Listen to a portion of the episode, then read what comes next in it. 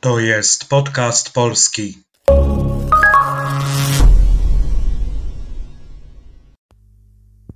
Cześć, nazywam się Przemek, a to jest podcast polski. Audycja dla tych wszystkich, którzy uczą się języka polskiego i chcą popracować nad rozumieniem ze słuchu i nad wzbogaceniem słownictwa.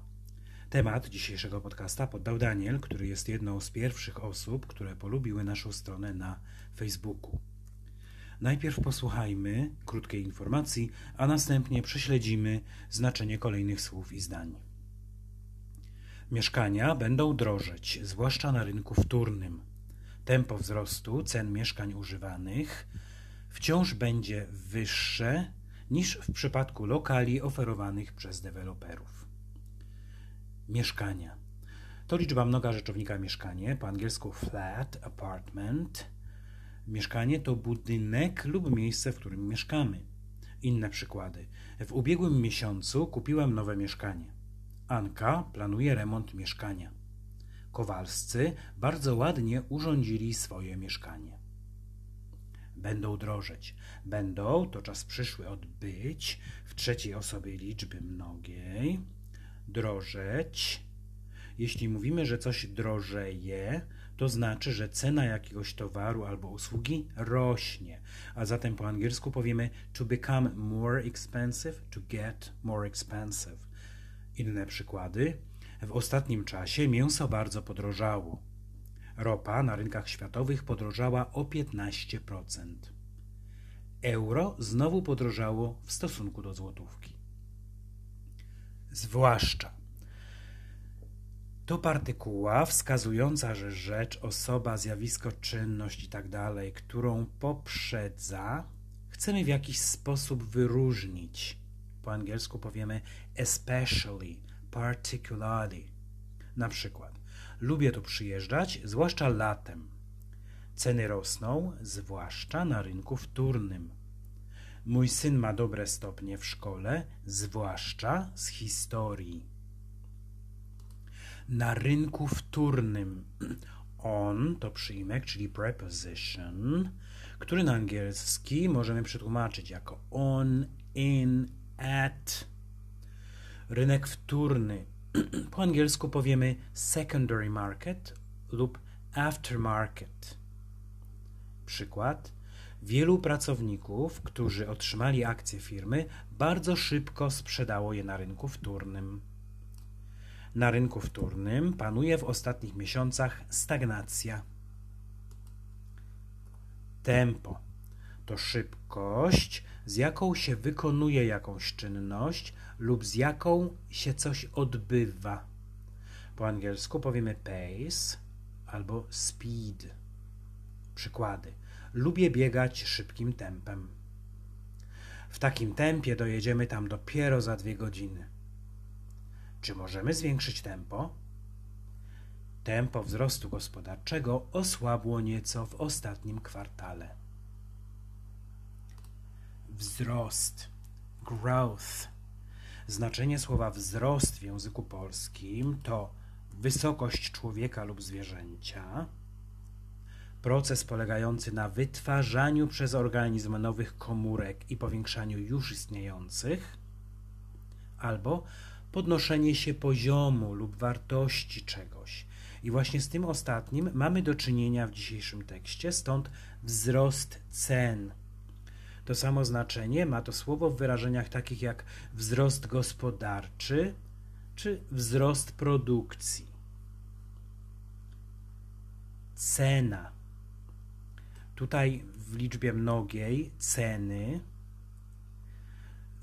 i na dodatek użyte w dopełniaczu cen wzrost kogo czego, wzrost cen. Cena to wartość czegoś wyrażana zwykle w pieniądzu. Zatem po angielsku powiemy price. Przykłady. Powstańcy bronili miasta za cenę życia. Ceny wędlin poszły w górę. Cena netto to cena brutto po odjęciu podatku VAT mieszkań używanych, ceny mieszkań używanych, dopełniacz, genitive. Słowo mieszkanie wyjaśniłem przed chwilą. Używany. Used second hand po angielsku. To imię słów przymiotnikowy bierny, który zachowuje się jak przymiotnik. Inne przykłady jego użycia. Ostatnio powstało dużo sklepów z używaną odzieżą. Polacy kupują dużo używanych samochodów. Ten komputer był już przez kogoś używany. Wciąż będzie wyższe. Będzie czas przyszły od słowa być w trzeciej osobie liczby pojedynczej. Wyższe to stopień wyższy, comparative, od wysoki, co oznacza, że jeden obiekt, osoba lub cena są wyższe niż obiekt, osoba lub cena, do której się odnosimy. Przykłady. Marek jest wyższy od Maćka. Ten wieżowiec jest znacznie wyższy niż tamten. Płace w mojej nowej firmie są wyższe niż w starej. Niż. Po angielsku powiemy than. W tym przypadku to spójnik służący do porównywania dwóch obiektów czy osób. Marek jest wyższy niż Maciek. Ten wieżowiec jest wyższy niż tamten. Warto zauważyć, że osoba lub przedmiot służący za odniesienie porównania stoi w mianowniku. W przypadku na angielski tłumaczymy in case of. Warto pamiętać, że po tym wyrażeniu w języku polskim następuje dopełniacz, czyli genitive. Yy, przykłady. W przypadku utraty karty kredytowej należy ją od razu zastrzec. W przypadku nasilenia objawów choroby proszę natychmiast zgłosić się do lekarza. Lokali. W liczbie pojedynczej powiemy lokal. Ten lokal. Po angielsku place, premises. W języku polskim lokal lub inne lokal to mieszkanie lub inne pomieszczenie użytkowe. Y, może to być też kawiarnia lub restauracja. I dla przykładu, miasto ogłosiło przetarg na lokale użytkowe. W centrum jest parę fajnych lokali. W tym budynku jest kilka lokali usługowych. Oferowanych. Oferowany to kolejny imię słów przymiotnikowy bierny, który, przypomnijmy, pełni funkcję przymiotnika, bo opisuje, charakteryzuje towarzyszące mu słowo. W tym przypadku lokale, bo mamy lokale oferowane. Flats offered. Imię słów ten pochodzi od czasownika oferować, to offer. Inne przykłady użycia. Oferowane przez tą agencję wycieczki są bardzo ciekawe. Ta firma zaoferowała mi dobre wynagrodzenie. Co możecie mi Państwo zaoferować? Przez deweloperów, developer to po angielsku oczywiście developer, z tego języka właśnie polski zapożyczył to słowo. Deweloper to osoba lub firma, która inwestuje w budowę domów czy mieszkań na sprzedaż. Co ciekawe, w języku polskim można to słowo pisać przez w, w lub v, v.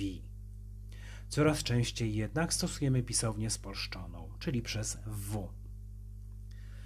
Nie kupiłbym tego mieszkania, nie kupiłbym mieszkania od tego dewelopera. Firma X to sprawdzony deweloper.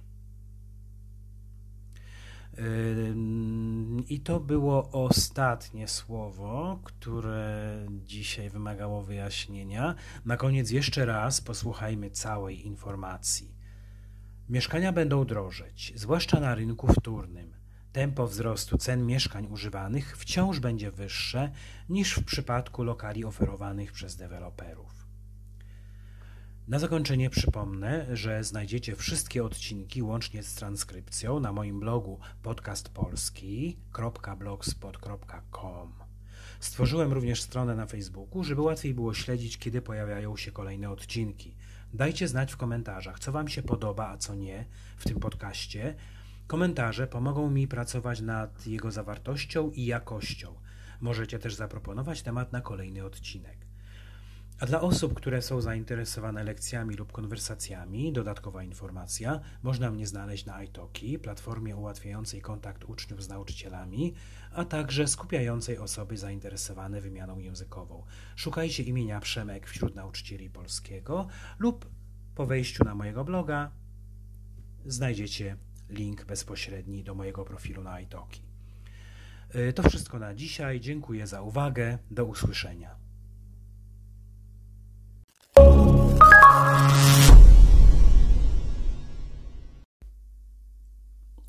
Cześć, nazywam się Przemek, a to jest podcast polski.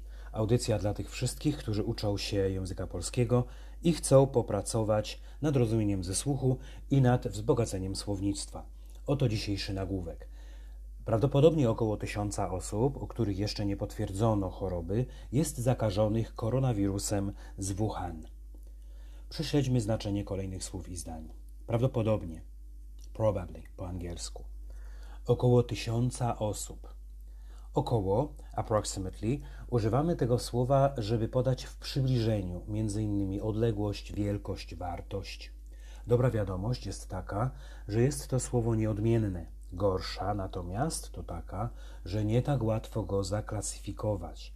Według niektórych językoznawców jest to partykuła, według innych przyimek. A dlaczego to takie ważne? Ano dlatego, że przyimek rządzi e, dopełniaczem, genitive, a partykuła jest pozbawiona rekcji, co oznacza, że stosujemy po niej mianownik.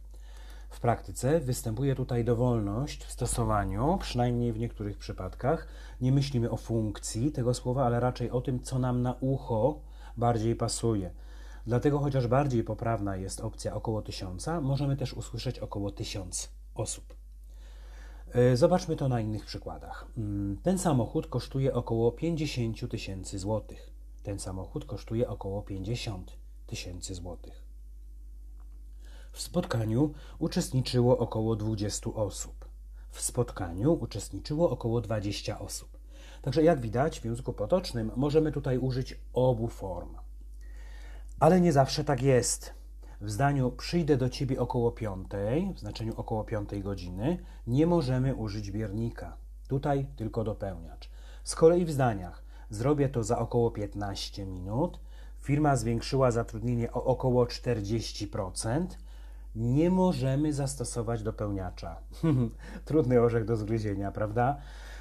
No niestety, takie są uroki języka polskiego, mm, a zatem y, myślę, że zamiast zastanawiać się, hmm, partykuła, przyimek, po prostu trzeba się tego nauczyć, że w niektórych przypadkach stosujemy obie formy, w niektórych tylko jedną.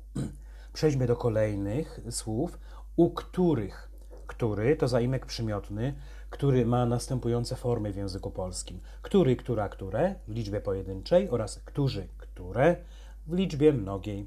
Na angielski tłumaczymy to zwykle jako which or who. E, w języku polskim używamy który e, zarówno z osobami, jak i z rzeczami. E, znaczenie tego słowa jest podobne czasem do jaki, ale jest znacząca różnica. Który używamy wtedy, kiedy mamy wybór z określonej grupy osób lub rzeczy. Łatwiej to będzie zrozumieć na przykładzie. Jakie książki lubisz? What books, what kind of books do you like? Które książki lubisz? Which books do you like? W pierwszym zdaniu pytamy ogólnie. W drugim zawężamy wybór.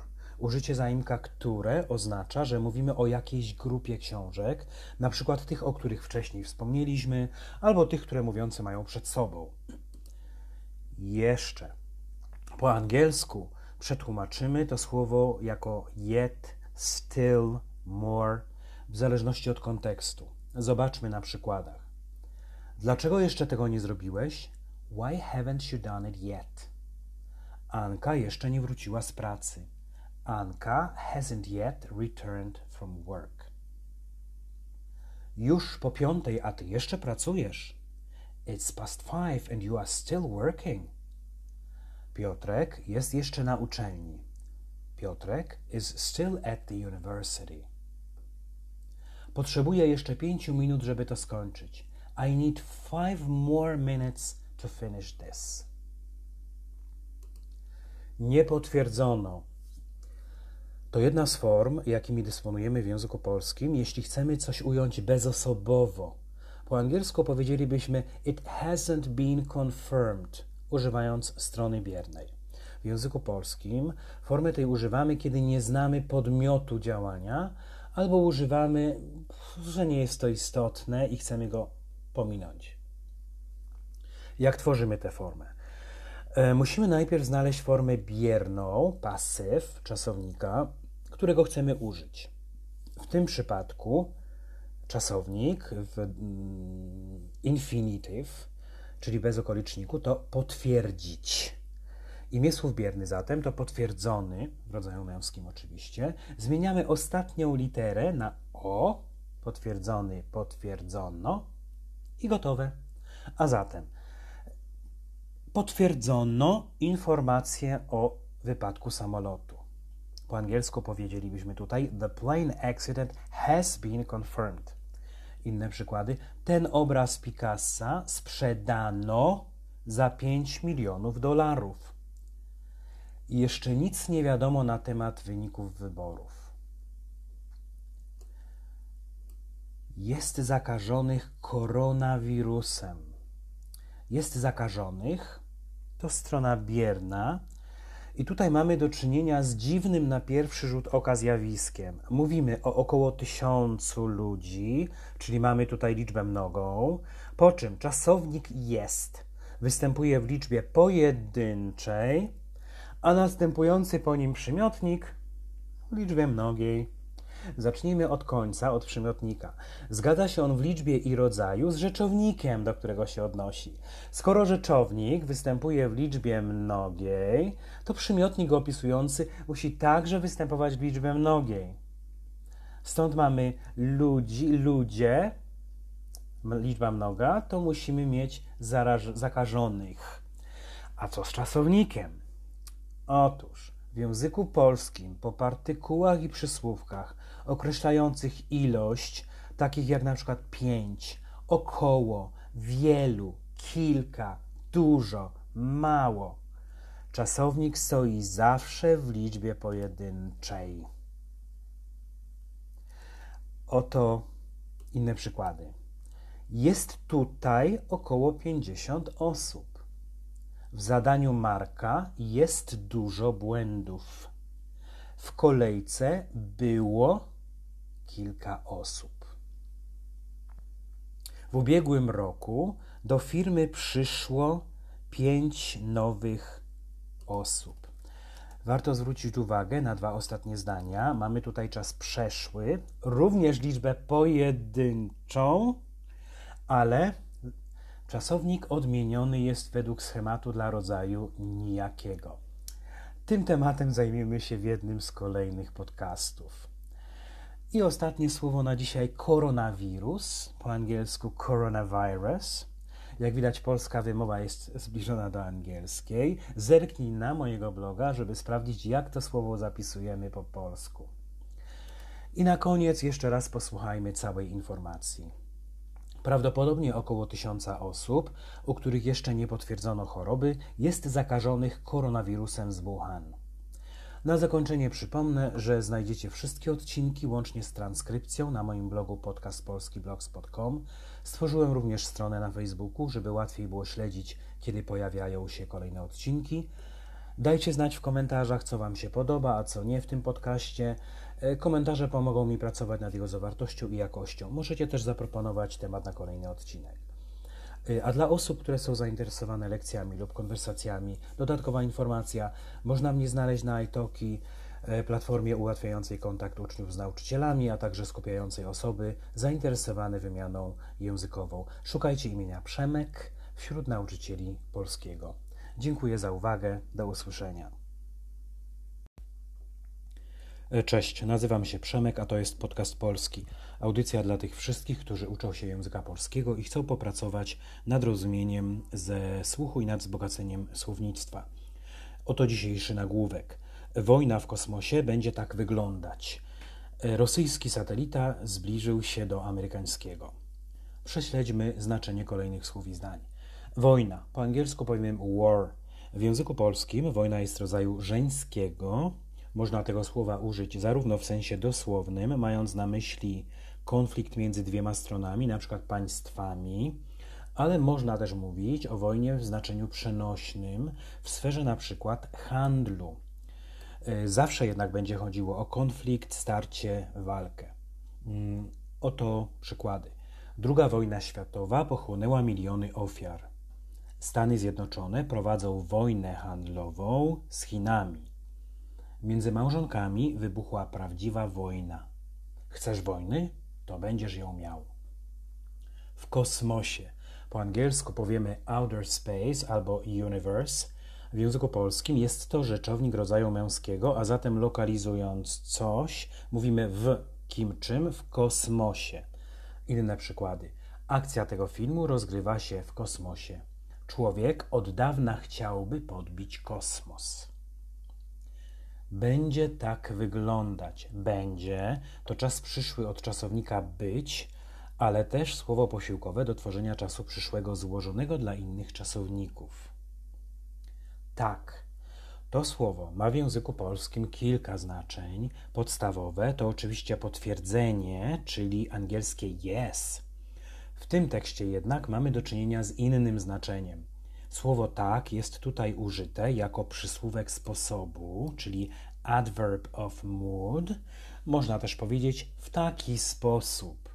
Zobaczmy to na przykładach. Dlaczego mówisz tak głośno? Chciałbym to zrobić tak, a nie inaczej. Chcę to zrobić dokładnie tak, jak w regulaminie. Wyglądać po angielsku powiemy mm, to look like, to appear. Mm, inne przykłady. Anka bardzo ładnie dzisiaj wygląda. On nie jest tak miły, na jakiego wygląda. To nie wygląda za dobrze. Rosyjski to przymiotnik utworzony od nazwy państwa Rosja, czyli określający osobę lub przedmiot pochodzący z tego kraju. Słowa tego używamy też na określenie języka. I oto kilka przykładów. Kiedy byłem w szkole, nauka rosyjskiego była obowiązkowa. Rosyjskie władze zaostrzyły prawo imigracyjne. W tekście mamy drugi przymiotnik tego rodzaju, mianowicie amerykański. W tym przypadku mamy do czynienia z dwoma znaczeniami. Jedno dotyczy całego kontynentu, jakim jest Ameryka, drugie znaczenie to pochodzący ze Stanów Zjednoczonych. Nie ma w języku polskim przymiotnika pochodzącego od pełnej nazwy tego kraju, jak na przykład w hiszpańskim. Mm, jeśli coś pochodzi ze Stanów, mówimy po prostu amerykański, amerykańska, amerykańskie i tak dalej. Oto przykłady. Lubię amerykańskie seriale kryminalne. Amerykańskie samochody zwykle mają automatyczną skrzynię biegów. Satelita, po angielsku powiemy satellite, to kolejny internacjonalizm, słowo, które weszło do naszego języka właśnie z angielskiego. I uwaga, mimo końcówki a, charakterystycznej dla rzeczowników rodzaju żeńskiego, w języku polskim słowo satelita jest rodzaju męskiego, a zatem powiemy rosyjski satelita, satelita szpiegowski, satelita komunikacyjny. Zbliżył się do. Zbliżyć się, to come close, to come nearer. Tutaj czasownik w aspekcie dokonanym Warto pamiętać, że w języku polskim jest to czasownik zwrotny, o czym świadczy użycie zaimka się. Wymaga on użycia przyimka do, jako że mówimy o kierunku, o dynamice, zbliżyć się do kogoś, do czegoś. I oto dalsze przykłady. Zbliżamy się do miasta, za chwilę dotrzemy na miejsce. Oba samochody niebezpiecznie zbliżyły się do siebie. Nie chcę, żebyś się do niej zbliżał. I to było już ostatnie, ostatnie słowa, ostatnie sformułowanie yy, dzisiejszego nagłówka. Na koniec jeszcze raz posłuchajmy całej tej informacji. Wojna w kosmosie będzie tak wyglądać. Rosyjski satelita zbliżył się do amerykańskiego. Przypominam, że wszystkie odcinki, łącznie z transkrypcją, znajdziecie na moim blogu podcastpolski.blogspot.com. Stworzyłem również stronę na Facebooku, żeby łatwiej było śledzić, kiedy pojawiają się kolejne odcinki. Dajcie znać w komentarzach, co Wam się podoba, a co nie w tym podcaście. Komentarze pomogą mi pracować nad jego zawartością i jakością. Możecie też zaproponować temat na kolejny odcinek. Na koniec dodatkowa informacja dla osób, które są zainteresowane lekcjami bądź konwersacjami. Można mnie znaleźć na iTalki, platformie ułatwiającej kontakt uczniów z nauczycielami, a także skupiającej osoby zainteresowane wymianą językową. Szukajcie imienia Przemek wśród nauczycieli języka polskiego. Dziękuję za uwagę. Do usłyszenia. Cześć, nazywam się Przemek, a to jest podcast polski. Audycja dla tych wszystkich, którzy uczą się języka polskiego i chcą popracować nad rozumieniem ze słuchu i nad wzbogaceniem słownictwa. Oto dzisiejszy nagłówek. Wojna w kosmosie będzie tak wyglądać. Rosyjski satelita zbliżył się do amerykańskiego. Prześledźmy znaczenie kolejnych słów i zdań. Wojna, po angielsku war. W języku polskim wojna jest rodzaju żeńskiego. Można tego słowa użyć zarówno w sensie dosłownym, mając na myśli konflikt między dwiema stronami, na przykład państwami, ale można też mówić o wojnie w znaczeniu przenośnym w sferze na przykład handlu. Zawsze jednak będzie chodziło o konflikt, starcie, walkę. Oto przykłady. Druga wojna światowa pochłonęła miliony ofiar. Stany Zjednoczone prowadzą wojnę handlową z Chinami. Między małżonkami wybuchła prawdziwa wojna. Chcesz wojny? To będziesz ją miał. W kosmosie, po angielsku powiemy outer space albo universe. W języku polskim jest to rzeczownik rodzaju męskiego, a zatem lokalizując coś mówimy w kim, w czym, w kosmosie. Inne przykłady. Akcja tego filmu rozgrywa się w kosmosie. Człowiek od dawna chciał podbić kosmos. Będzie tak wyglądać. Będzie to czas przyszły od czasownika być, ale też słowo posiłkowe do tworzenia czasu przyszłego złożonego dla innych czasowników. Tak, to słowo ma w języku polskim kilka znaczeń. Podstawowe to oczywiście potwierdzenie, czyli angielskie yes. W tym tekście mamy jednak do czynienia z innym znaczeniem. Słowo tak jest tutaj użyte jako przysłówek sposobu, czyli adverb of mood. Można też powiedzieć w taki sposób. Zobaczmy to na przykładach. Dlaczego mówisz tak głośno? Chciałbym to zrobić tak, a nie inaczej. Chcę to zrobić dokładnie tak, jak w regulaminie. Wyglądać. Po angielsku powiemy to look like, to appear. Inne przykłady. Anka bardzo ładnie dzisiaj wygląda. On nie jest tak miły, na jakiego wygląda. To nie wygląda za dobrze. Rosyjski przymiotnik utworzony od nazwy państwa Rosja, czyli określający osobę lub e, przedmiot pochodzący z tego kraju. E, słowa tego używamy też na określenie języka. Oto kilka przykładów. Kiedy byłem w szkole, nauka języka rosyjskiego była obowiązkowa. Rosyjskie władze zaostrzyły prawo imigracyjne. W tekście mamy drugi podobny przymiotnik, mianowicie amerykański. W tym przypadku mamy do czynienia z dwoma znaczeniami. Jedno dotyczy całego kontynentu, jakim jest Ameryka, a drugie znaczenie to pochodzący ze Stanów Zjednoczonych. Nie ma w języku polskim przymiotnika pochodzącego od pełnej nazwy tego kraju, jak na przykład w hiszpańskim. Jeśli coś pochodzi ze Stanów, mówimy po prostu amerykański, amerykańsko, amerykańskie i tak dalej. Oto przykłady. Lubię amerykańskie seriale kryminalne. Amerykańskie samochody zwykle mają automatyczną skrzynię biegów. Satelita. po angielsku, powiemy satellite, to kolejny internacjonalizm, słowo, które weszło do języka polskiego z angielskiego, tu akurat. Uwaga, mimo końcówki a charakterystycznej dla rzeczowników rodzaju żeńskiego, w języku polskim słowo satelita jest rodzaju męskiego, a zatem powiemy rosyjski satelita, satelita szpiegowski, satelita komunikacyjny. Zbliżył się, zbliżyć się, to come close, to come near. Tutaj ten rzeczownik jest użyty w aspekcie dokonanym. Warto zapamiętać, że w języku polskim jest to czasownik zwrotny, o czym świadczy użycie zaimka się. Wymaga on także użycia przyimka do, jako że mówimy o kierunku, o dynamice. Inne przykłady. Zbliżamy się do miasta, za chwilę dotrzemy na miejsce. Oba auta niebezpiecznie zbliżyły się do siebie. Nie chcę, żebyś się do niej zbliżał. I na koniec posłuchajmy jeszcze raz całej informacji. Wojna w kosmosie będzie tak wyglądać. Rosyjski satelita zbliżył się do amerykańskiego. Przypominam, że wszystkie odcinki, łącznie z transkrypcją, znajdziecie na moim blogu podcastpolski.blogspot.com.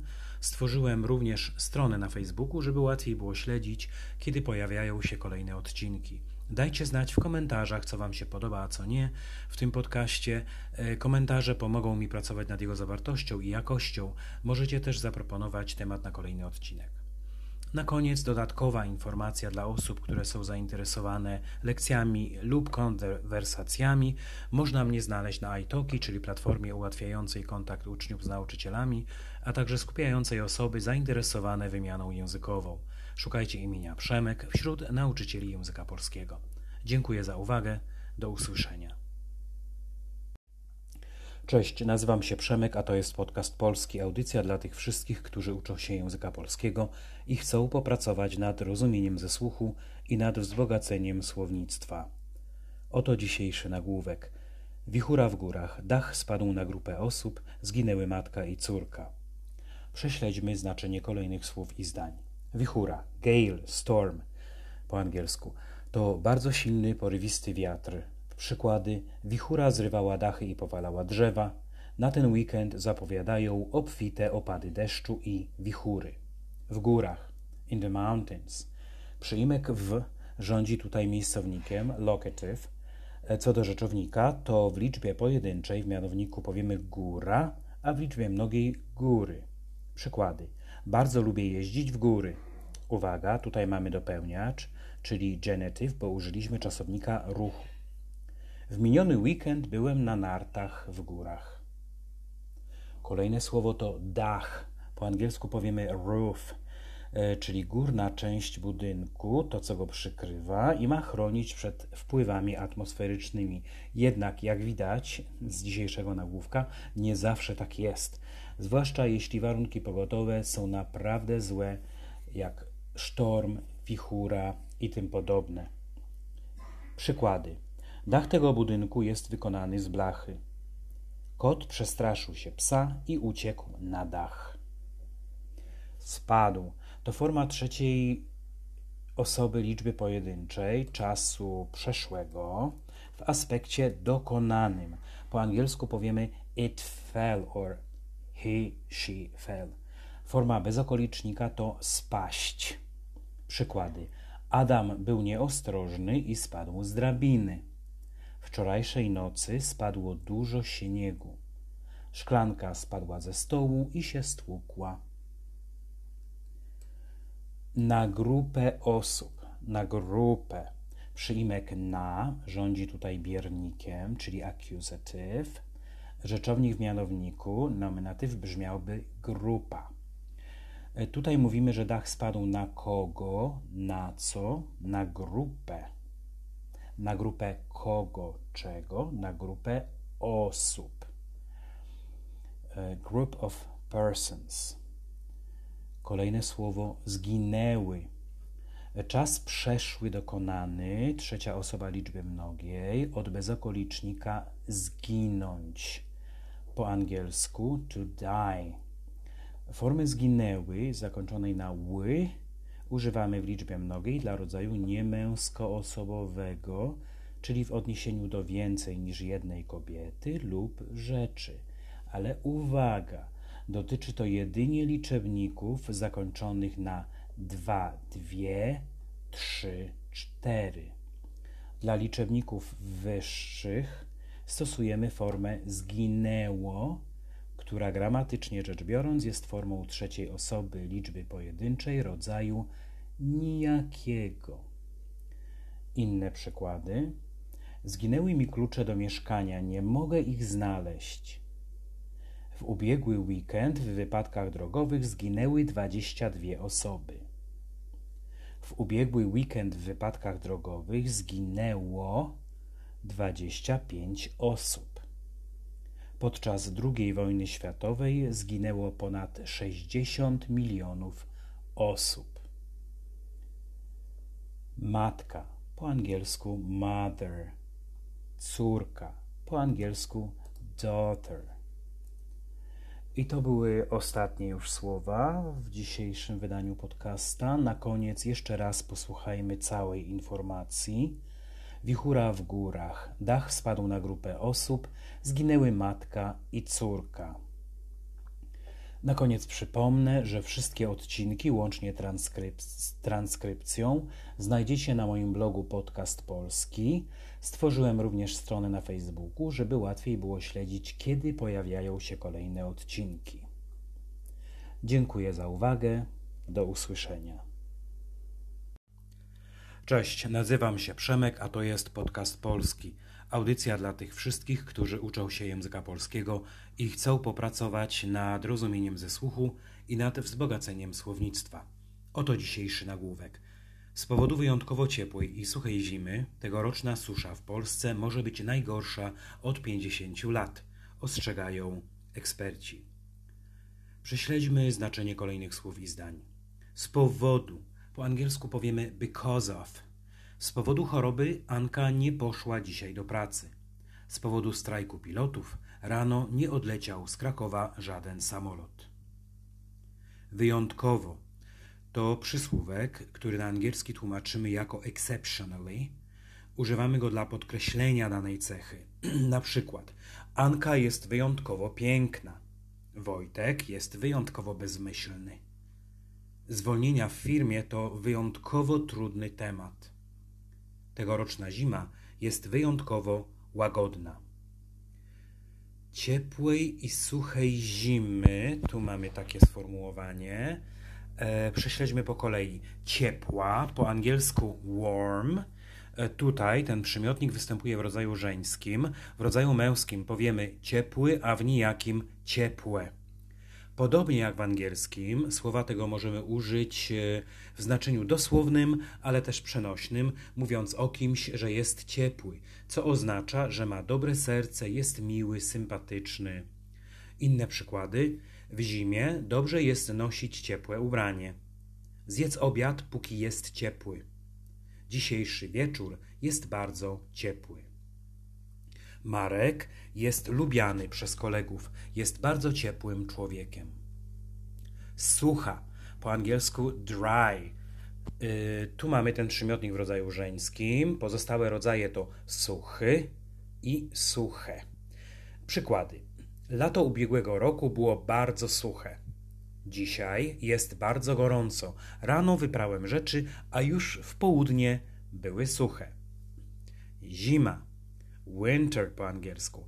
Jedna z czterech pór roku. Pozostałe to wiosna, lato, jesień. Inne przykłady z użyciem słowa zima. W zimie lubię jeździć na wakacje do ciepłych krajów. Zima to najzimniejsza pora roku.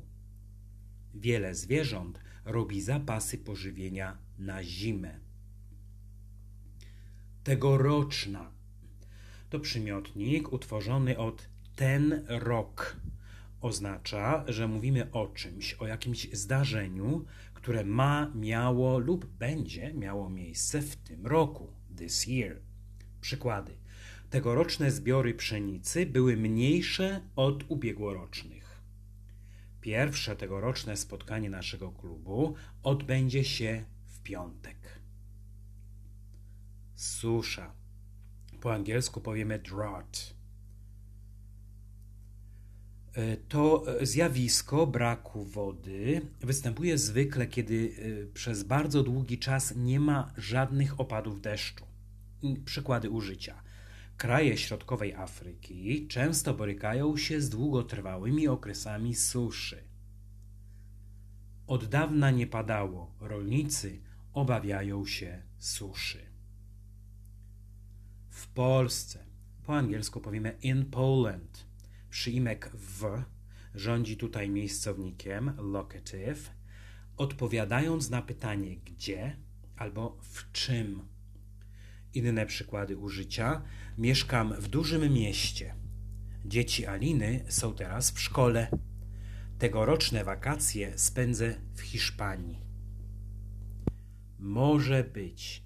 Na angielski przetłumaczymy to jako it can be, it may be. Używamy tego sformułowania, kiedy chcemy wyrazić możliwość, czyli possibility. Przykłady. Hiszpania może być dobrym pomysłem na wakacje. Pracowaliśmy nad tym produktem wiele miesięcy. To może być strzał w dziesiątkę. Ta wycieczka może być bardzo interesująca. Kolejne słowo najgorsza. Po angielsku powiemy the worst. Mamy tu do czynienia ze stopniem najwyższym, czyli superlative, przymiotnika zły. Końcówka a wskazuje, że mamy do czynienia z rodzajem żeńskim. Pozostałe rodzaje liczby pojedynczej najgorszy, męski, najgorsze, nijaki. I oto inne przykłady. Ten miesiąc był najgorszy w historii firmy. Zarobiliśmy bardzo mało na sprzedaży naszych produktów.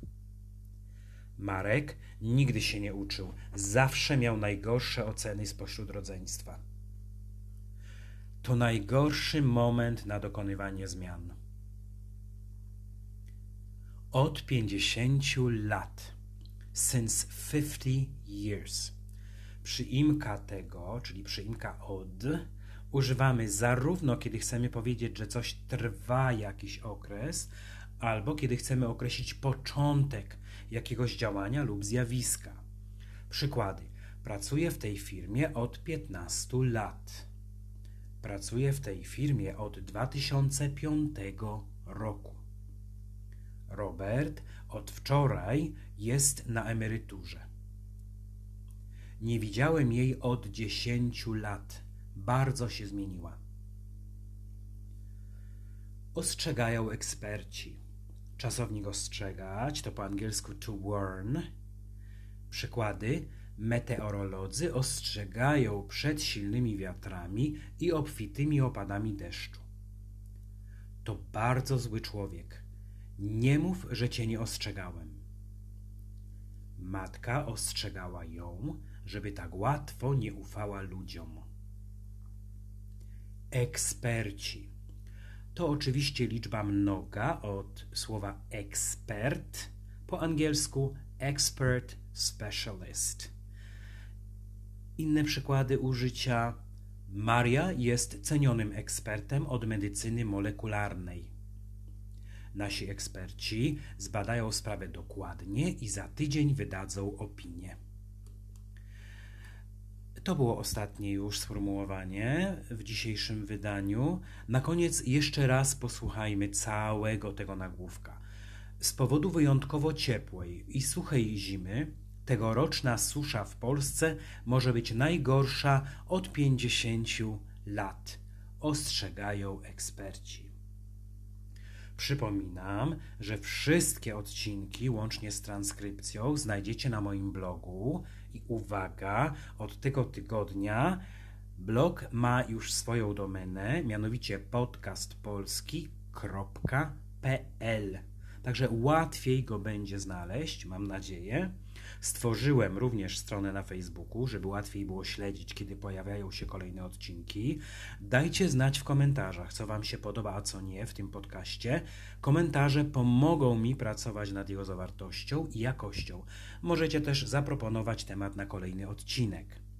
Zresztą, warto podkreślić tu na koniec, że temat dzisiejszego podcasta podrzucił mi właśnie poprzez Facebooka Daniel. Dziękuję bardzo. I na koniec dodatkowa informacja dla osób, które są zainteresowane lekcjami lub konwersacjami w języku polskim. Można mnie znaleźć na iTalki, czyli platformie ułatwiającej kontakt uczniów z nauczycielami, a także skupiającej osoby zainteresowane wymianą językową. Szukajcie imienia Przemek wśród nauczycieli języka polskiego. Dziękuję za uwagę. Do usłyszenia. Zagraj to raz sam przez wzgląd na dawne czasy, prosi Ilsa, kiedy po raz pierwszy wchodzi do Café Américain i zauważa sama. E, to pamiętna, kultowa już scena z filmu Casablanca z Ingrid Bergman i Humphreyem Bogartem. W dzisiejszym odcinku podcasta zajmiemy się czasownikiem grać. Według słownika języka polskiego PWN czasownik grać, po angielsku to play, ma wiele znaczeń. My zajmiemy się tutaj tylko kilkoma. Mianowicie wykonywać utwory muzyczne na instrumentach, brać udział w grach towarzyskich, sportowych lub hazardowych, odtwarzać rolę w teatrze lub filmie. Jeśli chcesz poznać pozostałe znaczenia słowa grać, zaglądnij na stronę słownika języka polskiego. Link znajdziesz w transkrypcji na stronie podcastpolski.pl. Najpierw odmieńmy ten czasownik, czyli grać w czasie teraźniejszym.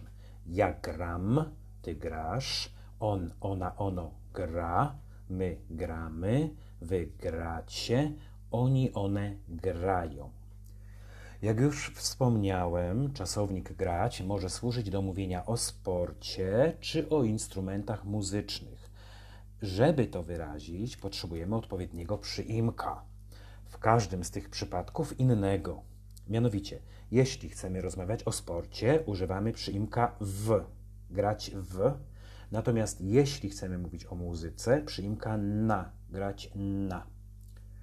I teraz przyjrzyjmy się tym mm, przypadkom. Muzyka. Na początek nazwy paru instrumentów: pianino, skrzypce, saksofon, gitara, trąbka, perkusja. Przyimek na wymaga tutaj użycia narzędnika, czyli instrumental, a zatem grać na pianinie, grać na skrzypcach, grać na saksofonie, grać na gitarze, grać na trąbce, grać na perkusji. Zobaczmy przykłady w zdaniach. Marta od małego uczyła się grać na pianinie. Krzysztof świetnie gra na skrzypcach. Arek chodzi do szkoły muzycznej, gdzie uczy się grać na saksofonie. Paweł ma swój zespół, w którym gra na gitarze i śpiewa. Nie tak łatwo jest zagrać partię solową na trąbce. Piotrek zawsze marzył o tym, żeby grać na perkusji. Teraz przejdźmy do sportu. Oto nazwy kilku dyscyplin: piłka nożna, koszykówka, hokej, siatkówka, szachy, golf. W tym przypadku czasownik grać wymaga przyimka w, a następujący po nim rzeczownik stoi w bierniku. Accusative. A zatem powiemy grać w piłkę nożną, grać w koszykówkę, grać w siatkówkę, grać w hokeja, grać w szachy, grać w golfa. I oto parę przykładów. Większość chłopaków z mojej klasy woli grać w piłkę nożną niż w koszykówkę. Przy naszej szkole jest sztuczne lodowisko, dzięki temu możemy tu jeździć na łyżwach albo grać w hokeja. Dzisiaj na zajęciach wychowania fizycznego graliśmy w siatkówkę. Damian bardzo dobrze gra w szachy. Mój szef co sobotę gra w golfa. Tyle o sporcie. Przejdźmy do filmu i teatru. Jeśli rozmawiamy o filmie bądź teatrze, mamy do czynienia z dwiema głównymi sytuacjami. Po pierwsze, można grać w filmie, w teatrze. Tutaj, co zrozumiałe, używamy przyimka w, z miejscownikiem locative. Zobaczmy na przykładach. Marta nie skończyła jeszcze szkoły aktorskiej, a już zagrała w dwóch filmach. Paweł od dziecka marzył o tym, żeby grać w teatrze. Ale też można grać kogoś lub ewentualnie coś, czyli grać rolę. Tutaj potrzebujemy biernika, accusative. Zobaczmy. Meryl Streep zagrała innymi Margaret Thatcher. W szkolnym spektaklu Romea i Julii Tomek zagrał Romea, a jego dziewczyna Ania Julię. Jakie to romantyczne. Antek nie miał dużej roli w tym przedstawieniu, zagrał drzewo. Jak widać z powyższych przykładów, czasownik grać w języku polskim wymaga użycia różnych przypadków w zależności od znaczenia. Mam nadzieję, że ten krótki podcast pozwoli Wam je opanować. A teraz dla tych, którzy nie tylko słuchają, ale też czytają transkrypt na stronie, czy Wy lubicie grać na jakimś instrumencie? Czy lubicie uprawiać sport? A może marzycie o grze, o grze w teatrze, o karierze aktorskiej? Wpisujcie w komentarzach swoje zdania z czasownikiem grać. To wszystko na dzisiaj. Dziękuję za uwagę. Do usłyszenia. Cześć, nazywam się Przemek, a to jest podcast polski. Audycja dla tych wszystkich, którzy uczą się języka polskiego i chcą popracować nad rozumieniem ze słuchu i nad wzbogaceniem słownictwa. Cześć, nazywam się Przemek, a to jest podcast polski. Audycja dla tych wszystkich, którzy uczą się języka polskiego i chcą popracować nad rozumieniem ze słuchu i nad wzbogaceniem słownictwa. Oto dzisiejszy nagłówek. Fala migrantów na granicy grecko-tureckiej. Erdoğan oskarża UE o niedotrzymanie zobowiązań. Prześledźmy znaczenie kolejnych słów i zdań. Fala migrantów. Fala. Po angielsku wave. Podobnie jak w tym języku, również w polskim e, słowo to ma znaczenie zarówno literalne, jak i przenośne. Według słownika języka polskiego PWN Fala to m.in. wzniesienie wody powstające wskutek ruchu cząsteczek wody, nasilenie się jakichś zjawisk, tłum, przepływ uczuć. Zobaczmy to na przykładach. Morze jest dzisiaj bardzo wzburzone, tworzą się wielkie fale. Wybieram się dzisiaj na windsurfing. Mam nadzieję, że trafię na dobrą falę. W kraju trwają zamieszki Fale demonstrantów gromadzą się przed pałacem prezydenckim. Ten polityk zyskał popularność na fali niezadowolenia z działań dotychczasowego rządu. Po nowym roku czeka nas fala podwyżek. Napływa fala upałów. To największy koncert tej wiosny. Fani napływają falami. Migranci to liczba mnoga rzeczownika migrant. Łatwo domyślić się znaczenia. W języku angielskim to po prostu migrant, a zatem osoba, która migruje, czyli przemieszcza się, najczęściej w celu zmiany miejsca pobytu lub zamieszkania. W zależności od kierunku migracji, czy mówimy o migracji poza granicę danego państwa, czy też o przyjeździe z zagranicy do danego kraju, stosujemy następujące określenie: emigrant lub imigrant. Choć zwykle mówimy o migrantach w kontekście przemieszczania się między państwami, to można tego słowa użyć również w kontekście kontynentu, regionu, obszaru i tym podobne. Przykłady. Polska przyjęła w ostatnich latach około miliona imigrantów z Ukrainy. W ubiegłym roku spadła liczba emigrantów z Polski mieszkających w Wielkiej Brytanii. Na granicy grecko-tureckiej. Granica po angielsku powiemy border albo edge. Słowa tego używamy zarówno w znaczeniu granicy państwowej, tak jak w naszym nagłówku, jak i na określenie linii podziału między dwiema osobami, przedmiotami, pojęciami abstrakcyjnymi. Przykłady. Władze Turcji zamknęły granicę z Iranem. Moja cierpliwość ma swoje granice. Marek jest świetnym sportowcem. Ciągle dąży do przekraczania granic swoich możliwości. Grecki to przymiotnik utworzony od nazwy państwa Grecja. Turecki to przymiotnik utworzony od nazwy państwa Turcja. Tutaj mówimy o granicy między Turcją a, Grec y, Turcją a Grecją, czyli o jednej całości, a zatem niejako sklejamy te dwa przymiotniki razem. Są one równorzędne i w tym przypadku do tego połączenia służy nam łącznik, czyli taka krótka kreseczka, dając w rezultacie jedno słowo grecko-turecki. Erdoğan Chodzi tu oczywiście o Recepa Tayyipa Erdoana, prezydenta Turcji oskarża UE. Mamy tutaj czasownik oskarżać, po angielsku powiemy to accuse, to charge.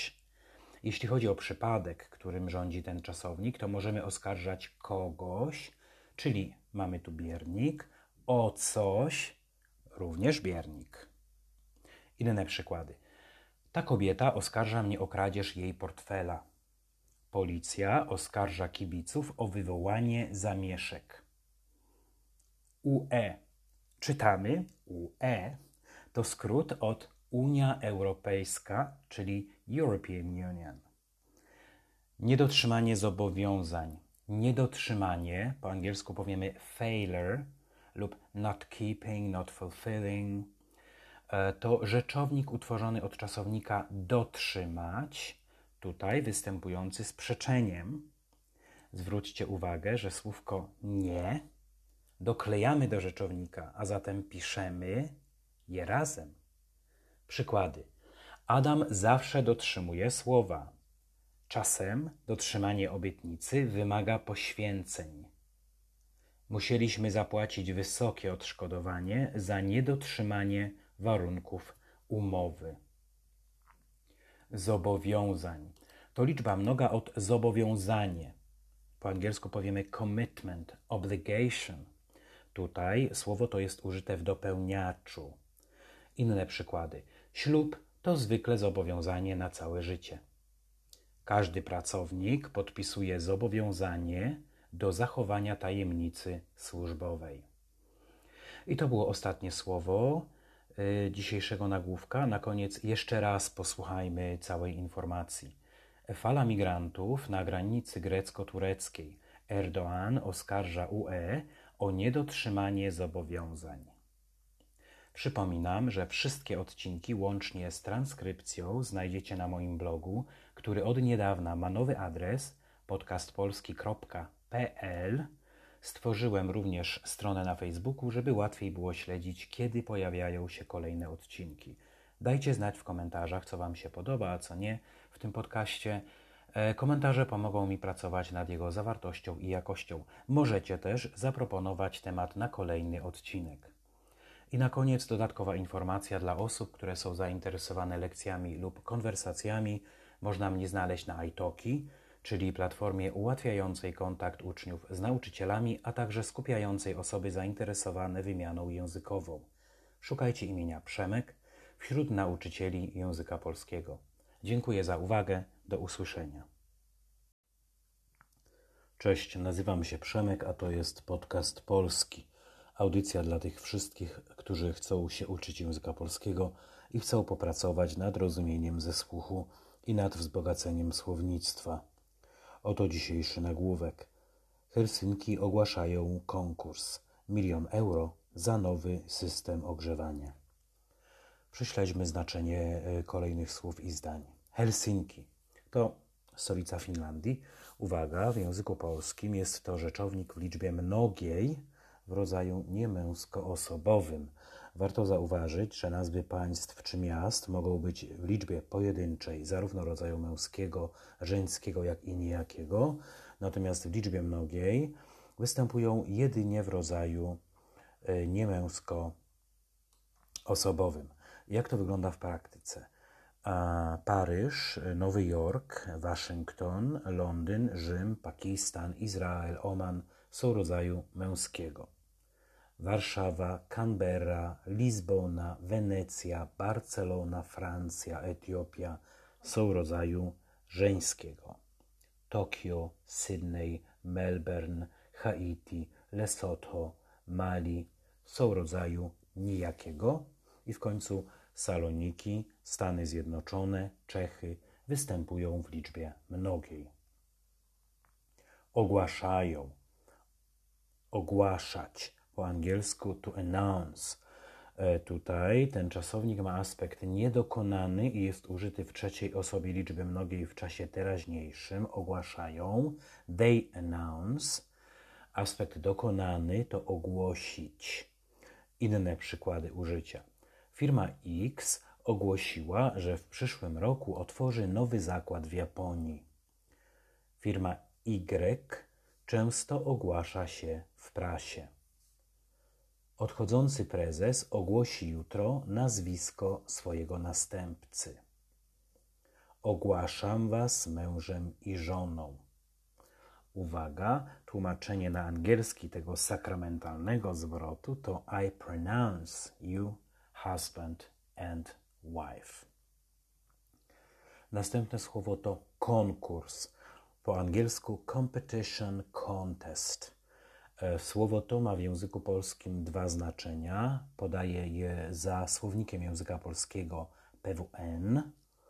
Impreza, przedsięwzięcie dające możliwość wyboru najlepszych wykonawców, autorów prac i tym podobne, lub postępowanie mające na celu wybranie najlepszego kandydata na jakieś stanowisko. I tak, mówimy na przykład o konkursie piękności, konkursie na najlepszą piosenkę, ale też o konkursie na stanowisko na przykład asystentki prezesa. Oto przykłady użycia. W konkursie piękności wystąpiło 12 dziewczyn. Marta wysłała swój wiersz na konkurs poetycki. Dzisiaj wieczorem będzie transmisja na żywo skoków narciarskich w ramach Pucharu Świata. Reprezentant Polski wygrał ponownie w konkursie skoków. Na konkurs na stanowisko dyrektora nowego oddziału zgłosiły się trzy osoby. Milion euro. Pierwszy człon to liczebnik milion, chyba nie muszę podawać angielskiego tłumaczenia, bo jest oczywiste. Warto zwrócić uwagę, że zachowuje się on jak rzeczownik i tak jest odmieniany. Na przykład Wiltold zarobił w tym roku swój pierwszy milion na giełdzie. Na rynek trafiły 2 miliony opakowań naszego nowego produktu. Transmisję Super Bowl obejrzało w tym roku 102 miliony widzów euro. To oczywiście nazwa waluty wprowadzonej w 19 krajach Unii Europejskiej. E, w języku polskim słowo to jest nieodmienne. A zatem mam 2 euro, nie mam przy sobie euro. Wynajem samochodu kosztował mnie 50 euro. Za. Ten przyimek może mieć wiele znaczeń. W naszym przykładzie ma znaczenie for Mamy tutaj sformułowanie milion euro za co? Za nowy system ogrzewania. Million euros for a new heating system. Inne przykłady użycia za w tym znaczeniu. Anka dostała nagrodę za najlepszy placek w konkursie na wypieki z owocami. Witold dostał nagrodę za bardzo dobre wyniki w nauce. Andrzej Wajda dostał Oscara za całokształt twórczości. Nowy, po angielsku new. Przykłady. Wczoraj kupiłem nowy samochód. Ta nowa sukienka Anki jest naprawdę śliczna. W przyszłym tygodniu przeprowadzamy się do nowego domu. System ogrzewania. System to po angielsku oczywiście system. E, natomiast ogrzewanie to heating. I co do systemu, to e, może być na przykład system polityczny, political system, system operacyjny, operating system, system ogrzewania lub przeciwnie, system chłodzenia, heating system or cooling system, system abonamentowy, subscription, subscription system i oczywiście wiele innych. A oto przykłady użycia słowa ogrzewanie. Dzisiaj jest bardzo ciepło, można wyłączyć ogrzewanie. Ogrzewanie to spora część czynszu za mieszkanie. Coraz większą popularnością cieszy się ogrzewanie podłogowe. I to było ostatnie słowo na dzisiaj. Na koniec jeszcze raz posłuchajmy całej informacji. Helsinki ogłaszają konkurs milion euro za nowy system ogrzewania. Przypominam, że wszystkie odcinki łącznie z transkrypcją znajdziecie na moim blogu, który od niedawna ma nowy adres podcastpolski.pl. Stworzyłem również stronę na Facebooku, żeby łatwiej było śledzić, kiedy pojawiają się y, kolejne odcinki. Dajcie znać w komentarzach, co Wam się podoba, a co nie w tym podcaście. Pomogą mi one pracować nad jego zawartością i jakością. Możecie też zaproponować temat na kolejny odcinek. I na koniec dodatkowa informacja dla osób, które są zainteresowane lekcjami lub konwersacjami. Można mnie znaleźć na iTalki, e, na platformie ułatwiającej kontakt uczniów z nauczycielami, a także skupiającej osoby zainteresowane wymianą językową. Szukajcie imienia Przemek wśród nauczycieli języka polskiego. Dziękuję za uwagę. Do usłyszenia. Cześć, witam w kolejnym odcinku podcasta polskiego, czyli audycji dla tych wszystkich, którzy uczą się języka polskiego i chcą popracować nad rozumieniem ze słuchu i nad wzbogaceniem słownictwa. Oto dzisiejszy nagłówek. Argentyna. Wakacyjny kierunek w 2020 roku. Kultura, kuchnia i tango. Prześledźmy znaczenie kolejnych słów i zdań w tym krótkim nagłówku. Argentyna to nazwa kraju w Ameryce Południowej. Jest to rzeczownik rodzaju żeńskiego, a zatem powiemy w kwietniu polecę do Argentyny. W zeszłym roku byłem w Argentynie. Wczoraj wróciłem z Argentyny. Wakacyjny kierunek. Wakacyjny to przymiotnik utworzony od słowa wakacje, czyli holiday, vacation. Oto inne przykłady użycia. Jakie masz plany wakacyjne na ten rok? Nasz tegoroczny wakacyjny wyjazd był bardzo spontaniczny. Wakacyjne miłości zwykle trwają bardzo krótko. Kierunek. Po angielsku powiemy direction. Podstawowe znaczenie tego słowa to według języka słownika języka polskiego PWN strona, w którą ktoś lub coś się zwraca lub porusza, droga, linia prowadząca do jakiegoś miejsca, wytknięty cel i sposoby działania lub postępowania. Oto przykłady użycia. W którym kierunku mam iść, żeby dojść do apteki? Wojska wroga szybko przemieszczały się w kierunku stolicy kraju. Jeśli zmieniasz kierunek jazdy, musisz włączyć migacz. Krzyknął głośno i wszyscy odwrócili się w jego kierunku w 2020 roku. Hmm. 2020 rok to rok bieżący, czyli aktualny. Teraz mamy 2020 rok. Najpierw zajmijmy się rzeczownikiem rok, po angielsku year, w związku z użyciem przyimka w, który służy do umiejscowienia danej rzeczy czy wydarzenia w miejscu lub czasie. Użyty przypadek to miejscownik, locative. Dlatego mówimy w roku. Inne przykłady użycia tego słowa. W tym roku pojadę na wakacje do Hiszpanii. Nie pamiętam już, w którym roku kupiłem ten samochód. Raz w roku odwiedzam rodzinę w Anglii. Teraz parę słów o liczebniku określającym rok, czyli 2020. Również to słowo jest użyte w miejscowniku. Tak, tak. Liczebniki w języku polskim podlegają odmianie.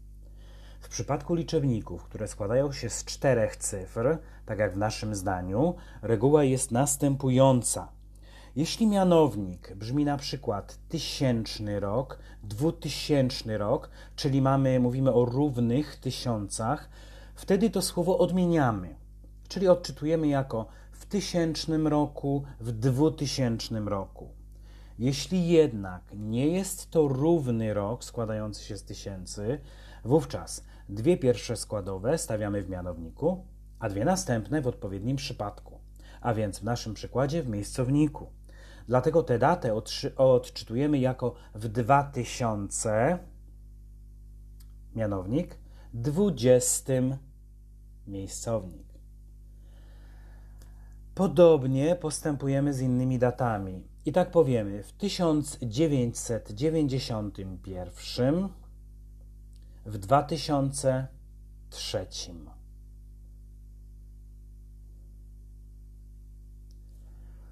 Kultura. Po angielsku, jak się łatwo domyślić, powiemy culture. Oto przykłady użycia. W naszym domu kultury jest dużo ciekawych zajęć. Od dziecka pasjonowała mnie kultura francuska. Kuchnia.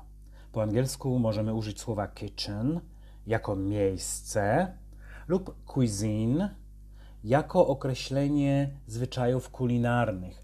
W naszym zdaniu chodzi o to drugie znaczenie. Inne przykłady. Dania kuchni indyjskiej są zwykle bardzo ostre. W kuchni włoskiej używa się dużo oliwy i przypraw. W kuchni śródziemnomorskiej można znaleźć dużo dań z owoców morza. Tango. Po angielsku również powiemy tango. To nazwa tańca, który pochodzi z Argentyny. Uwaga, w języku polskim jest to rzeczownik rodzaju nijakiego, na co wskazuje końcówka o, czyli to tango, tango argentyńskie. Przykłady zdań. Bardzo podoba mi się tango argentyńskie. Nie umiem tańczyć tanga. Konkurs tanga rozpoczniemy. Przepraszam. Konkurs tańca rozpoczniemy tangiem argentyńskim. I było to ostatnie już słowo na dzisiaj. Na koniec jeszcze raz posłuchajmy całej informacji. Argentyna, wakacyjny kierunek w 2020 roku, kultura, kuchnia i tango. Przypominam, że wszystkie odcinki podcasta, łącznie z transkrypcją, znajdziecie na moim blogu, który od niedawna ma nowy adres podcastpolski.pl. Stworzyłem również stronę na Facebooku, żeby łatwiej było śledzić, kiedy pojawiają się kolejne odcinki. To wszystko na dzisiaj. Dziękuję za uwagę. Do usłyszenia. Cześć, oto kolejny odcinek podcastu polskiego, czyli audycji dla tych wszystkich, którzy uczą się języka polskiego i chcą popracować nad rozumieniem ze słuchu i nad wzbogaceniem słownictwa. Oto dzisiejsze zdanie. Dzisiaj pierwszy dzień wiosny. Synoptycy przewidują, że przyniesie nam załamanie pogody. Prześledźmy znaczenie kolejnych słów i sformułowań. Dzisiaj, po angielsku powiemy today. E, przykłady. Dzisiaj jest sobota, będę sprzątać mieszkanie. Co robisz dzisiaj wieczorem? Dzisiaj wstałem bardzo wcześnie, o piątej rano. Pierwszy dzień wiosny. Pierwszy to liczebnik porządkowy, po angielsku powiemy first. E, kiedy stosujemy to słowo? Zwykle wtedy, kiedy chcemy uszeregować coś, ludzi bądź rzeczy lub też zdarzenia w jakiejś kolejności. Wtedy liczymy pierwszy, drugi, trzeci i tak dalej. W naszym zdaniu słowo to występuje w rodzaju męskim, pierwszy dzień, w rodzaju żeńskim powiemy na przykład pierwsza miłość, a w rodzaju nijakim pierwsze dziecko. Inne przykłady. Pamiętasz swojego pierwszego chłopaka? Adam był pilnym uczniem. Na lekcjach zawsze siadał w pierwszej ławce. Marta jest na pierwszym roku studiów. To była miłość od pierwszego wejrzenia. Dzień. To po angielsku day. W liczbie mnogiej powiemy dni. Przykłady. Wczoraj wziąłem ślub. To był najszczęśliwszy dzień w moim życiu. Zapomniałem, którego dnia mam wizytę u lekarza. Sobota i niedziela to w Polsce dni wolne od szkoły. Wiosna to jedna z pór roku. Zaczyna się właśnie teraz, czyli w marcu. Wszystko budzi się do życia. Przed nią jest zima, a po niej lato, czyli najgorętsza pora roku w Polsce przynajmniej, a po lecie następuje jesień. Przykłady użycia. Na wiosnę pojadę do Hiszpanii. Minionej wiosny odwiedziła nas rodzina ze Stanów. Nie mogę się już doczekać wiosny. Synoptycy. Synoptyk to osoba, która zajmuje się przewidywaniem pogody, inaczej meteorolog. Po angielsku powiemy a weather forecaster. Przykłady. Synoptycy przewidują na przyszły tydzień duże opady deszczu. Według synoptyków przez kilka następnych dni możemy się spodziewać silnych wiatrów. Przewidują, że.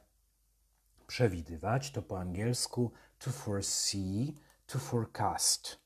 Czasownik ten łączy się w języku polskim z rzeczownikiem, wtedy stosujemy biernik. Na przykład synoptycy przewidują na dzisiaj opady deszczu. Przewidują co? Przewidują opady deszczu. Jeśli chcemy użyć czasownika, to potrzebujemy wtedy spójnika że, czyli przewidywać, że coś się stanie. Przykłady. Analitycy przewidują, że akcje firmy B będą zwyżkowały w najbliższym czasie. Przewidujemy wzrost zatrudnienia w pierwszym kwartale przyszłego roku.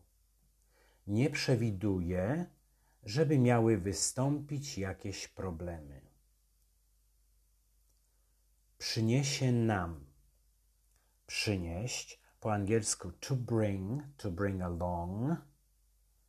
Podobnie jak w języku angielskim, czasownika tego możemy użyć w znaczeniu dosłownym, na przykład przynieś mi proszę szklankę wody, albo w znaczeniu przenośnym. Silny front atmosferyczny z zachodu przyniesie obfite opady deszczu. Nam to oczywiście zaimek osobowy my, we, użyty w celowniku, przyniesie komu, przyniesie nam. Inne przykłady użycia. Kiedy się spotkamy, nam pasuje w sobotę po południu. Chcielibyśmy zjeść lekki obiad. Co nam Pan zaproponuje? Twoje zwycięstwo w zawodach sprawiło nam wszystkim sporo radości. Załamanie pogody. Załamanie po angielsku powiemy breakdown. Przykłady użycia. Czy podobał Ci się film Kobiety na skraju załamania nerwowego Pedra Almodovara? Pandemia koronawirusa spowodowała załamanie cen akcji na giełdach światowych. Pogoda to po angielsku weather. Zwykle używamy tego słowa, żeby rozmawiać o zjawiskach atmosferycznych, ale może ono być też użyte w znaczeniu przenośnym, na przykład w sformułowaniu pogoda ducha, co na angielski przetłumaczymy jako serenity. Przykłady użycia. Czytałeś prognozę pogody na dzisiaj? Wczoraj była piękna pogoda, więc wybraliśmy się na wycieczkę w góry. Anka zawsze wykazuje tyle pogody ducha. Było to ostatnie słowo na dzisiaj. Na koniec jeszcze raz posłuchajmy całej informacji. Dzisiaj pierwszy dzień wiosny. Synoptycy przewidują, że przyniesie nam załamanie pogody. Przypominam, że wszystkie odcinki łącznie z transkrypcją znajdziecie na moim blogu, który yy, znajdziecie pod adresem podcastpolski.pl. Stworzyłem również stronę na Facebooku, żeby łatwiej było śledzić, kiedy pojawiają się kolejne odcinki. Na koniec jeszcze jedna informacja. Przypominam, że wszystkie odcinki łącznie z transkrypcją znajdziecie na moim blogu podcastpolski.pl. Stworzyłem również stronę na Facebooku, żeby łatwiej było śledzić, kiedy pojawiają się kolejne odcinki. Na koniec jeszcze jedna informacja. Teraz znajdziecie mnie również na Instagramie. Wpiszcie podcast polski i dodajcie do obserwowanych. Dziękuję za uwagę. Do usłyszenia. Cześć, witam w kolejnym odcinku podcastu polskiego, czyli audycji dla tych wszystkich, którzy uczą się języka polskiego i chcą popracować nad rozumieniem ze słuchu i nad wzbogaceniem słownictwa. E, cześć e, moi drodzy. E, witam w specjalnym odcinku podcasta zatytułowanym Topimy Marzanne. Od razu mm, zapowiem, że cały ten tekst można przeczytać na blogu podcastpolski.pl, zarówno w wersji polskiej, jak i w wersji angielskiej. No właśnie, co to oznacza, że topimy marzannę? E, dziś pierwszy dzień wiosny. Jednym z polskich zwyczajów związanych z tym dniem jest topienie marzanny, symbolizującej zimę. Już kronikarz Jan Długosz w XIV wieku pisał o takim zwyczaju, określając go mianem starodawnego. E, zwyczaj ten zakorzeniony w pogańskich obrzędach ofiarnych miał zapewnić urodzaj w nadchodzącym roku. Wierzono, że zabicie postaci przedstawiającej boginię śmierci spowoduje odejście zimy i zakończenie okresu uśpienia całej przyrody. Miało to przynieść powodzenie w uprawie roślin i hodowli zwierząt. Marzanna była kukłą wykonaną ze słomy i ubraną w szmaty. Tradycja nakazywała, aby dziecięcy orszak z marzanną i zielonymi gałązkami jałowca w dłoniach oprzedł wszystkie domy we wsi. Wieczorem kukłę przejmowała młodzież, w świetle zapalonych gałązek wyprowadzano marzannę ze wsi, podpalano i wrzucano do wody. Chrześcijaństwo próbowało e, zakazać tego starodawnego zwyczaju, jednak rodzima tradycja okazała się silniejsza. Najdłużej ten zwyczaj w swojej tradycyjnej formie utrzymał się na Śląsku, w Wielkopolsce i na Podhalu. E, w drugiej połowie XX wieku zwyczaj ten zaczęto świętować pierwszego dnia wiosny. Dziś ma on formę zabawy. Cześć moi drodzy, witam w specjalnym odcinku podcastu zatytułowanym Topimy Marzannę. Od razu powiem, że e, cały ten tekst e, można znaleźć na blogu podcastpolski.pl zarówno w wersji polskiej, jak i anglojęzycznej. To ukłon w stronę tych, którzy mogliby mieć trudności w zrozumieniu tego tekstu. A zatem o co chodzi w tym, z tym topieniem marzanny? E, dzisiaj, e, pierwszy dzień wiosny, jednym z polskich zwyczajów związanych z tym dniem jest topienie marzanny, symbolizującej zimę. E, już kronikarz Jan Długosz w XIV wieku pisał o takim zwyczaju, określając go mianem starodawnego. Zwyczaj ten, zakorzeniony w pogańskich obrzędach ofiarnych, miał zapewnić urodzaj w nadchodzącym roku. Wierzono, że zabicie postaci przedstawiającej boginię śmierci spowoduje odejście zimy i zakończenie okresu uśpienia całej przyrody. Miało to przynieść powodzenie w uprawie roślin i hodowli zwierząt. E, Marzanna była kukłą wykonaną ze słomy i ubraną w szmaty. Tradycja nakazywała, aby dziecięcy orszak z marzanną i zielonymi gałązkami jałowca w dłoniach oprzedł wszystkie domy we wsi. Wieczorem kukłę przejmowała młodzież. E, w świetle zapalonych gałązek wyprowadzano marzanny ze wsi, podpalano i wrzucano do wody. Chrześcijaństwo próbowało zakazać tego starosłowiańskiego zwyczaju, jednak rodzima tradycja okazała się silniejsza. E, najdłużej ten zwyczaj w swojej tradycyjnej formie utrzymał się na Śląsku, w Wielkopolsce i na Podhalu. E, w drugiej połowie XX wieku zwyczaj ten zaczęto świętować pierwszego dnia wiosny. Dziś ma on formę zabawy. Cześć wszystkim. Dzisiaj rozmawiamy o koronawirusie. E, temat koronawirusa jest obecny we wszystkich rozmowach i mediach, nie może go więc zabraknąć na tym blogu. E, to dobra okazja, żeby nauczyć się podstawowego słownictwa związanego ze służbą zdrowia i z tym tematem. 20 e, marca rząd polski ogłosił stan epidemii w związku z koronawirusem. Wprowadzono nowe zasady dotyczące kwarantanny i podwyższono kary za jej złamanie. E, przedłużono zawieszenie zajęć edukacyjnych do 10 kwietnia. Już wcześniej zdecydowano o zamknięciu wszystkich placówek kultury, czyli m.in. muzeów, galerii, teatrów, kin. Nakazano też odwołanie wydarzeń, w których mogłoby wziąć udział więcej niż 50 osób. Zalecane jest nieorganizowanie żadnych spotkań, w których mogłaby wziąć udział duża grupa ludzi. Ponadto wstrzymano ruch lotniczy i zamknięto granice. Do Polski mogą wjeżdżać jedynie obywatele polscy oraz obcokrajowcy, którzy mają pozwolenie na pobyt lub pozwolenie na pracę. Rząd rekomenduje również umożliwienie pracownikom pracy zdalnej, tam gdzie jest to możliwe. Choć nie jest to obowiązek, tak jak we Włoszech, zalecane jest pozostawanie w domu. Oficjalne informacje na temat epidemii w Polsce można znaleźć na stronie Ministerstwa Zdrowia w sekcji, w sekcji poświęconej koronawirusowi. Adres możecie znaleźć w tekście na blogu. Ministerstwo Zdrowia na bieżąco informuje też o sytuacji, innymi na swojej stronie na Facebooku, podając liczbę zakażonych czy liczbę przeprowadzonych testów. Na blogu znajdziesz transkrypt w języku polskim oraz tłumaczenie na angielski, a także podstawowe słownictwo y, związane z epidemią koronawirusa. Dowiesz się, jak mówić o swoim zdrowiu, a ponadto wyjaśniam, jak czytać informacje bieżące i dzienne raporty Ministerstwa Zdrowia. Dzisiaj parę zdań o słowniku, który moim zdaniem jest po prostu rewelacyjny. I to nie tylko jako źródło odniesienia dla samych Polaków, ale też dla osób, które uczą się języka polskiego. E, inny słownik języka polskiego PWN. Taki nosi tytuł ta publikacja. E, różni się on od innych słowników ogólnych języka polskiego. Inny jest tutaj układ haseł, a także inaczej podawane są definicje, które z reguły są dłuższe niż w publikacjach podobnej wielkości.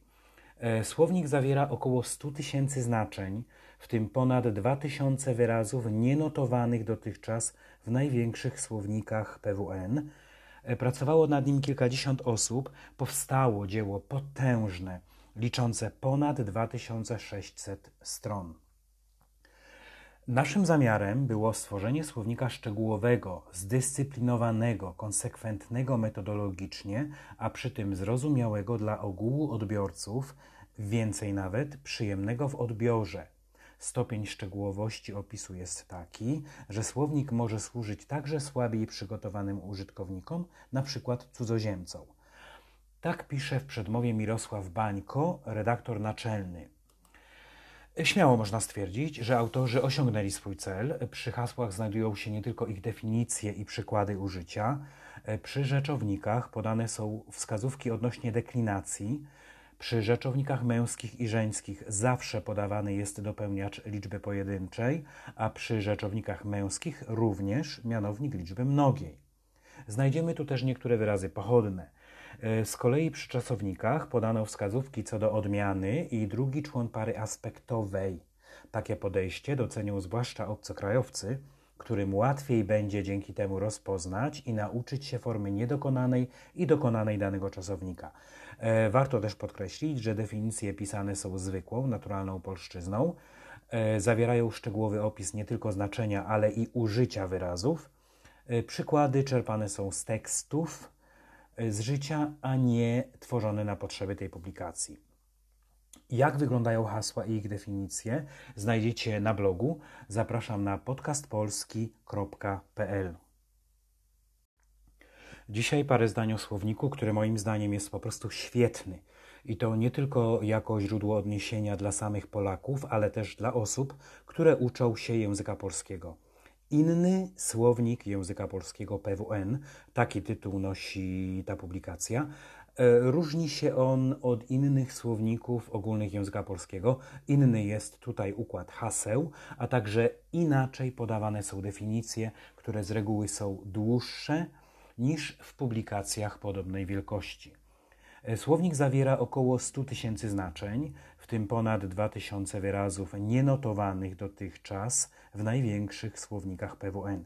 Pracowało nad nim kilkadziesiąt osób. Powstało dzieło potężne, liczące ponad 2600 stron. Naszym zamiarem było stworzenie słownika szczegółowego, zdyscyplinowanego, konsekwentnego metodologicznie, a przy tym zrozumiałego dla ogółu odbiorców, więcej nawet przyjemnego w odbiorze. Stopień szczegółowości opisu jest taki, że słownik może służyć także słabiej przygotowanym użytkownikom, przykład cudzoziemcom. Tak pisze w przedmowie Mirosław Bańko, redaktor naczelny. Śmiało można stwierdzić, że autorzy osiągnęli swój cel. Przy hasłach znajdują się nie tylko ich definicje i przykłady użycia. Przy rzeczownikach podane są wskazówki odnośnie deklinacji. E, przy rzeczownikach męskich i żeńskich zawsze podawany jest dopełniacz liczby pojedynczej, a przy rzeczownikach męskich również mianownik liczby mnogiej. E, znajdziemy tu też niektóre wyrazy pochodne. Z kolei przy czasownikach podano wskazówki co do odmiany i drugi człon pary aspektowej. Takie podejście docenią zwłaszcza obcokrajowcy, którym łatwiej będzie dzięki temu rozpoznać i nauczyć się formy niedokonanej i dokonanej danego czasownika. Warto podkreślić, że definicje pisane są zwykłą, naturalną polszczyzną, zawierają szczegółowy opis nie tylko znaczenia, ale i użycia wyrazów. E, przykłady czerpane są z tekstów, a nie tworzone na potrzeby publikacji. E, jak wyglądają hasła i ich definicje możecie zobaczyć na blogu. Zapraszam na podcastpolski.pl.